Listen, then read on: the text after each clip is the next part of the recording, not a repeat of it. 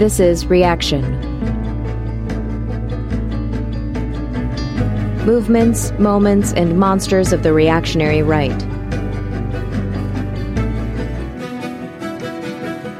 Episode 3 The Pinkertons, Part 3 Legitimate Violence.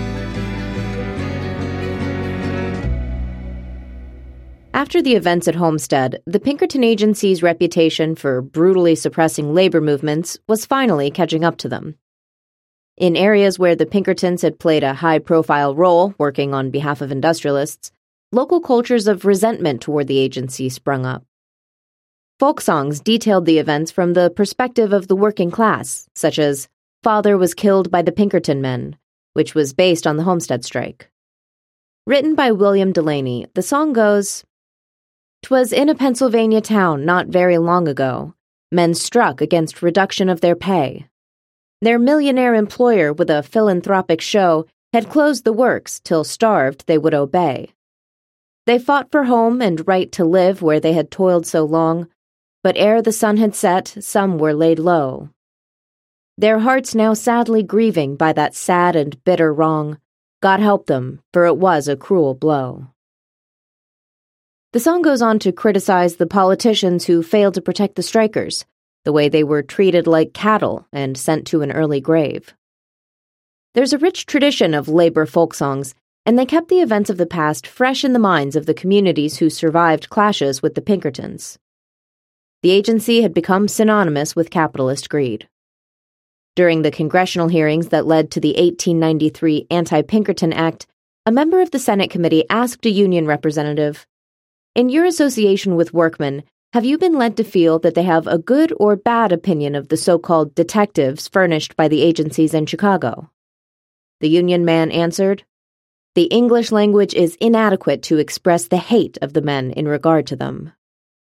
Terence Powderly, leader of the Knights of Labor, also testified, arguing that if Pinkerton has the right to arm men to engage in strikes, the strikers have the right to meet them with arms in their hands, and to such extremities we should not be driven. I think that kind of logic, that the people have the right to meet armed force with armed resistance, is really foreign to us today, for reasons I'll get into a little later. There were also plenty of congressional testimonies from those in industry who tried to justify the need for forces like the Pinkertons to maintain order among an agitated and often foreign workforce. A construction superintendent for the Illinois Steel Company laid bare the ethnic tensions that animated many of the clashes between labor and capital, testifying that I attributed it to the restless disposition of our employees there, mostly foreign, Polish, and Bohemians.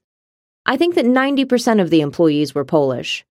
Naturally restless and a desire for higher wages led them to combine among themselves for the purpose of enforcing higher wages. This was a popular sentiment of the time. An editorial reporting on the congressional hearings read If foreigners come here to break our laws, we had better punish them first and then send them back from whence they came.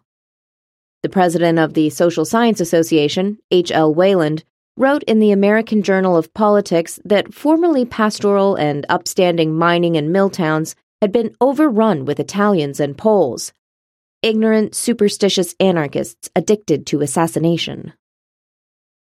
This connection between criminality and ethnic status underpins so much of the debate on the use of force against striking workers. European immigrants were seen as the agitators in these conflicts. They brought dangerous ideas about communism and anarchism to an otherwise happy and productive workforce, riling up American born laborers with demands for exorbitant wages. If you heard the excerpts from Allan Pinkerton's book about the Great Railroad Strike of 1877 on the Patreon feed, you'll also know how closely he tied intelligence versus ignorance to these classes of workers. The intelligent, hard-working, honest laborer knew better than to fall for the tricks of ignorant, lazy, communistic foreigners looking to cause trouble. And so, the failure of the state wasn't just their unwillingness to suppress strikers, but in letting undesirables into the country in the first place. As Wayland wrote, the duty of the government to interfere for the restriction of immigration is all the more pressing from the fact that excessive and indiscriminate immigration is the direct result of measures adopted by the government. Ten years later, Congress would pass the Anarchist Exclusion Act of 1903 after President William McKinley was assassinated by a second generation Polish anarchist. But that was just the beginning. Throughout the 20th century, Congress created several laws meant to ban foreign radicals from the country. In 1917, Congress passed the Literacy Act, which required literacy tests for new immigrants but it also included a laundry list of so called undesirables who would be barred from entering the country, such as convicts, epileptics, alcoholics, imbeciles, paupers, those with constitutional psychopathic inferiority, polygamists, prostitutes, and political radicals. To this day, the government reserves the right to ban anarchists and communists from immigrating to the United States. But let's get back to the congressional investigation after Homestead. In their testimonies, law enforcement officers were divided in their support for Pinkerton contractors. While some welcomed the auxiliary support, others felt that they only made the task of enforcing the law more difficult due to their extreme tactics and the feelings of resentment they ignited. The House and Senate agreed that the Pinkertons did more harm than good in these conflicts, they exacerbated tensions and stepped on the toes of legitimate law enforcement.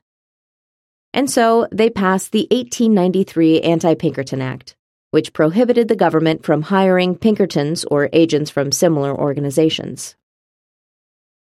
Most labor organizations celebrated what seemed like a victory against the true foes of the working class, but others were skeptical. As one labor periodical at the time put it, what fools these mortals be, Organized labor is congratulating itself over the downfall of Pinkertonism at Homestead and calls it one of labor's greatest victories. Can people not see that the great lesson taught at Homestead is that the militia will abundantly protect the capitalist, and there is no use for the Pinkertons when the state will furnish the militia free? Better to fight Pinkertons, whom all people despise, than to fight the militia with public sympathy on their side. Labor activist Eugene Debs agreed, preferring Pinkertons to state forces. He said that court injunctions were kinder to the capitalist class than a private army could ever be, that the courts were, as he put it, far more deadly to trade unions, and that they operate noiselessly and with unerring precision. While the Pinkertons incited public backlash and drew attention to the injustices suffered by labor, the judicial system could quietly kneecap it. But it wasn't sufficient for the government to simply regulate immigration and send in state militias to crush strikes. A new kind of government approach was gaining steam bureaucratic managerialism. In addition to a modern police force, the state began instituting scientific approaches to population control public schooling, penitentiaries and reformatories, mental asylums, and public hospitals. These would be combined with reforms to corporations, legislation to limit the powers of business entities and ensure greater workers' and consumers' rights. There was a real desire to fight what many saw as an increasingly feudalist relationship between the working and capitalist classes. The paternalism of these reforms was overt. These institutions were necessary to ensure that workers knew their proper place in a capitalist class based society. Combined with reformers like Jane Addams Hull House and John Dewey's Laboratory School, American society could replace the cruelty of the Victorian era with a paternalistic welfare state. On the other hand, recent court rulings had determined that corporations had legal standing under the 14th Amendment. Just like any individual citizen, corporations had the right to be protected by the state. And in the court of public opinion, the idea that corporate entities could hire a private army was anathema to the sovereignty of the state and a grave threat to the republic. If an official police officer, state militia man, or army soldier were to fire into a crowd of people exercising their right to free speech, the state could hold them accountable. In theory, anyway. Private mercenaries, however, were answerable to no one. The Pinkertons began as a private force to fill in the gaps left by a weak law enforcement apparatus. By the 20th century, they were being replaced by the institutions that now make up the majority of the power of the state. This is part of the reason why Terence Powderly's logic that working people had the right to meet armed forces with armed resistance is a bit foreign to us. It's now a mostly accepted fact that In the US, anyway, only the government has the right to use physical force in a conflict. The German sociologist Max Weber called this the monopoly on legitimate violence. Civilians have the right to protect themselves and their property, but only in very specific ways that the state decides are legitimate. The military and the police are only accountable to their own institutions and official justice systems. Protests are only acceptable when they're peaceful. That tension that I described in part one of the Pinkertons being caught in the gray area between defenders of capital and extensions of the government has dissolved. Now, the state does both.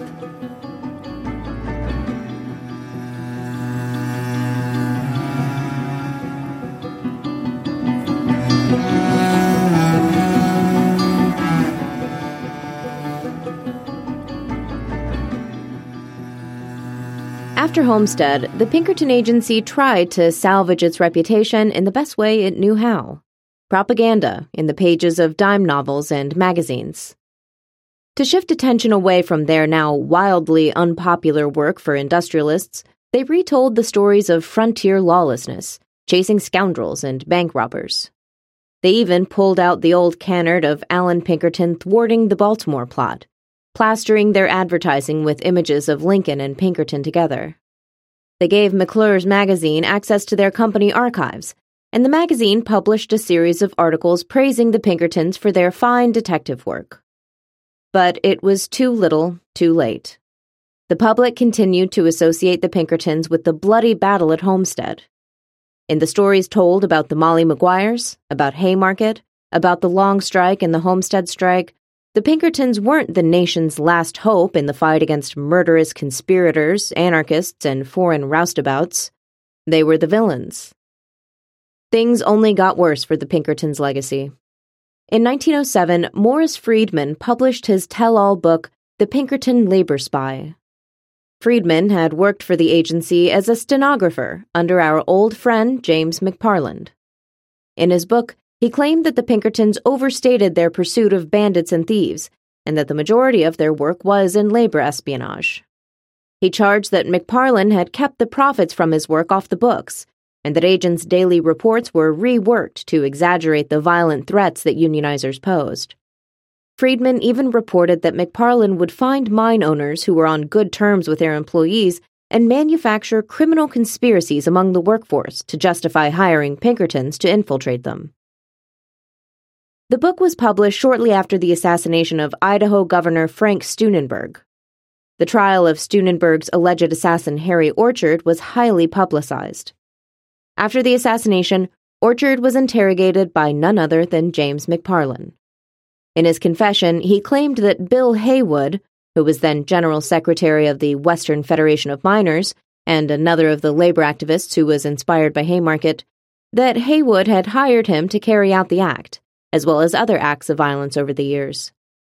But unlike with the Molly Maguires and Haymarket trials, the involvement of private detectives cast doubt on the prosecution. There was a new public framing of spying as deceitful and morally corrupt. Haywood was acquitted, and Orchard was sentenced to death. As if Friedman's damning expose wasn't enough, former Pinkerton Charles Siringo published his own account in Two Evilisms, Pinkertonism, and anarchism. Unlike Friedman, Siringo was no friend to labor, hence the title. In fact, he had joined the agency after witnessing the Haymarket affair. He had admired the work the Pinkertons did, writing, I concluded the best way to help in the righteous cause was to join in that, to my ignorant mind, model institution, Pinkerton's National Detective Agency. But little did I dream that I was entering a school for the making of anarchists, and a disgrace to an enlightened age. As an agent, he operated undercover from Alaska to Mexico City and made more than a hundred arrests in his time among robbers and agitators. But later in life, Siringo came to believe that his work for the Pinkertons had done more harm than good.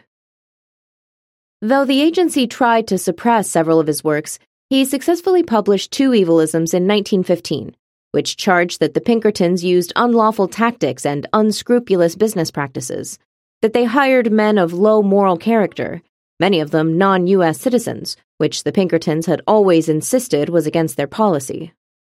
Siringo corroborated Friedman's account that the agency cooked the books and doctored reports, even accusing Pinkertons of fabricating their conversations with Haymarket anarchist Albert Parsons, evidence that directly led to his execution. In his book, Siringo wrote, The false reports written about anarchists, as told to me by the writers themselves, would make a decent man's blood boil. The fact that he did nothing to hide his hatred of anarchist labor leaders made his account even more compelling. But the final nail in the coffin of Pinkerton labor espionage came with the 1936 La Follette Committee. This was the most comprehensive investigation of the suppression of labor movements yet, and while it didn't achieve all of the legislative reforms that some of the committee members wanted, it made the public angry enough that the Pinkertons withdrew from nearly all spying and strike breaking activities. By then, with World War II just around the corner, private security firms became associated with the police states under Hitler and Mussolini. Robert Pinkerton, Allan's great grandson, was called before the committee, and he testified that the agency had been paid nearly $2 million for espionage and strike breaking in recent years, with their largest customer being General Motors more than 300 Pinkerton agents were actively infiltrating the United Auto Workers Union at the time. Robert claimed that he had Pinkerton spies in nearly every union in the country. Time magazine reported evidence that the Pinkertons had deliberately skirted state and federal laws that prohibited the use of private firms. The Senate committee determined that rampant labor spying violated workers' rights. The committee's final report concluded not only is the workers' freedom of association nullified by employer spies, but his freedom of action, of speech, and assembly is completely destroyed. Fear harries his every footstep, caution muffles his words. He is in no sense any longer a free American. In a constitutional sense, his very position reflects the mockery and contempt which those who demand constitutional rights for themselves deny to others. In 1937, Robert Pinkerton publicly vowed that the agency would no longer engage in labor espionage and strikebreaking. But other forces began to fill the vacuum they left behind. Industrialists like Henry Ford began directly employing his own investigators and goon squads. The FBI under J. Edgar Hoover pursued criminal activity using many of the tactics developed by the Pinkerton Agency infiltration, misinformation, entrapment, agents provocateur, paramilitary violence, and, of course, propaganda. In popular culture, the hard boiled detective replaced the earlier tropes. Rather than an upstanding gentleman of honor, the new detective navigated moral ambiguity and corruption in the seedy underbelly of society. They made their own rules and did what it took to get the job done. The Pinkertons lived on in the public imagination, though, making appearances in James Bond novels and spaghetti westerns. Their name continued to be associated with frontier justice and strikebreaking, and even recently, the Pinkertons play the role of the villain in the video game Red Dead Redemption. The Pinkertons sued Rockstar Games for the use of the company's trademark, alleging that the game would tarnish their reputation. In the event that the Pinkertons sue me, my legal defense fund will be hosted at patreon.com slash reaction podcast. But by the 40s, the reality of their work now consisted of protection services, and even international work as secret police in Spain, Russia, and Honduras. During World War II, Pinkertons were hired to guard war supply plants. They supplied security guards to the World's Fair in New York in 1964. In 1965, they changed the name to Pinkertons Inc., fully reflecting the shift from detective work to security services. In 1967, the company went public and came under the leadership of Edward Bednarz. He was the first non family member to head the agency. Pinkerton's Inc. was bought by and merged with various corporate entities throughout the 80s and 90s. Under the leadership of Thomas Wathen in 1988, the Pinkertons shifted away from armed security, and by 1990, less than 2% of their guards carried guns. As Wathen told Forbes magazine, I don't like guns, dogs, or liability. The company again began to diversify, providing its clients with investigative services, such as conducting employee background checks and inspecting workers' compensation cases. In 1999, Pinkerton's Inc. was purchased by the Swedish security conglomerate Securitas AB. It still uses the Pinkerton name and logo, the wide open eye with the words, We never sleep. It's currently headquartered in Ann Arbor, Michigan. Though the 20th century generally saw the Pinkertons morph into providing general security services for corporations, the public fear of crime and political protest in the 60s and 70s created new employment opportunities with state and federal government agencies. By rights, this should have violated the 1893 Anti Pinkerton Act, and in 1963, members of Congress proposed a repeal of the law. It passed the Senate, but failed in the House of Representatives. But Congress ultimately concluded that the Anti Pinkerton Act didn't regulate security services in general, but labor disputes in particular. The meaning of the law was reinterpreted in a way that allowed the government to contract with Pinkertons and other agencies. Then, in 1977, the question of the APA was brought before the courts to decide if the government could legally contract with Equifax to gain information about employees. The plaintiff argued that Equifax was similar to the Pinkerton detectives because it used similar investigative techniques. But the courts decided that several factors had changed enough that the 1893 law didn't apply. For one, the relationships among workers, employers, and the state had changed significantly. Also, Pinkerton Inc. was an entirely different animal from the Pinkertons of the 1890s. And Equifax itself was nothing like that earlier iteration of detective agencies. Specifically, their decision read an organization is not similar to the Pinkerton Detective Agency unless it offers quasi military armed forces for hire. Such a ruling would seem to suggest that hiring private military services is still prohibited under the Anti Pinkerton Act. And yet, we know very well that the United States government continues to contract with private military services, most infamously Academi, formerly known as Xe Services, and before that, Blackwater. These agencies provide a wide array of services, from law enforcement training to supplemental armed forces in military combat zones. They often employ former military special operatives and walk a fine line between legal government contractors and illegal mercenary armies. In 2007, Brian X. Scott filed a complaint with the Government Accountability Office, arguing that the military's use of private contractors is against America's core values and that the practice violates the Anti Pinkerton Act. The complaint eventually led to a federal court issuing a temporary order that stopped the military from awarding a contract to Blackwater for services in Iraq. But ultimately, the court dismissed the claim on the grounds that the plaintiff was not an interested party, and Blackwater won the contract. Brian Scott was not competing with Blackwater for the contract, and thus had no standing to sue. As a result, the court didn't have to determine whether or not such contracts violate the APA. As far as I can tell, the courts haven't had to address the question since. Historian Stephen Paul O'Hara argues that the Pinkerton Detective Agency was pivotal in the formation of American monopoly capitalism. In his book, Inventing the Pinkertons, he writes Pinkerton agents held the power to define criminality, even when they were not deputized, they still seemed to carry the weight of official authority. The Molly Maguires in Pennsylvania and anarchist conspiracies in Chicago seemed to exist because undercover agents said they exist. This ability to not only define criminality, but to create it, gave the Pinkertons incredible power in the gray zones of law and order in which they operated. At a time when law enforcement lacked the centralization and sophistication of the 20th century, the agency could shape in real time the forms of American policing that would define the criminal justice system for years to come.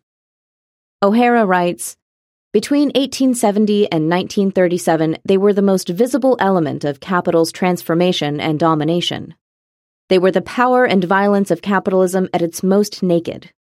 If there were a single chattel principle to 19th century industrialization, it would be this industrialists had the power to kill their workers. Dangerous working conditions, starvation wages, the testimony of detectives, or the force of hired gunmen were all symbols of this power. O'Hara shares a quote that's often attributed to the rich railroad magnate Jay Gould, who had contracted with Pinkertons during a strike in 1885, that he could hire one half of the working class to kill the other half. The power to hire one half of the working class to kill the other half. This was the power the Pinkertons granted to the great industrialists of the Gilded Age.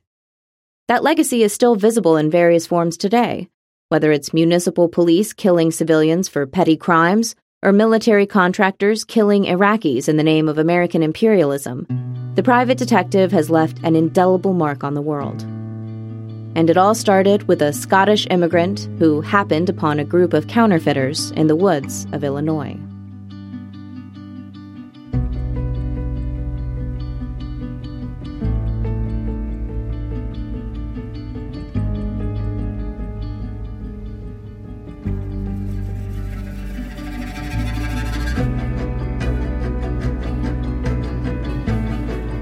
Thanks for listening to this episode of Reaction.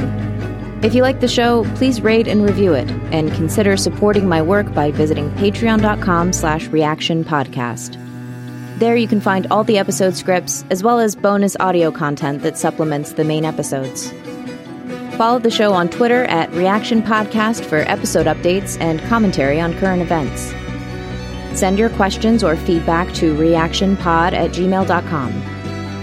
This show is produced by me, Brittany Gill. Until next time.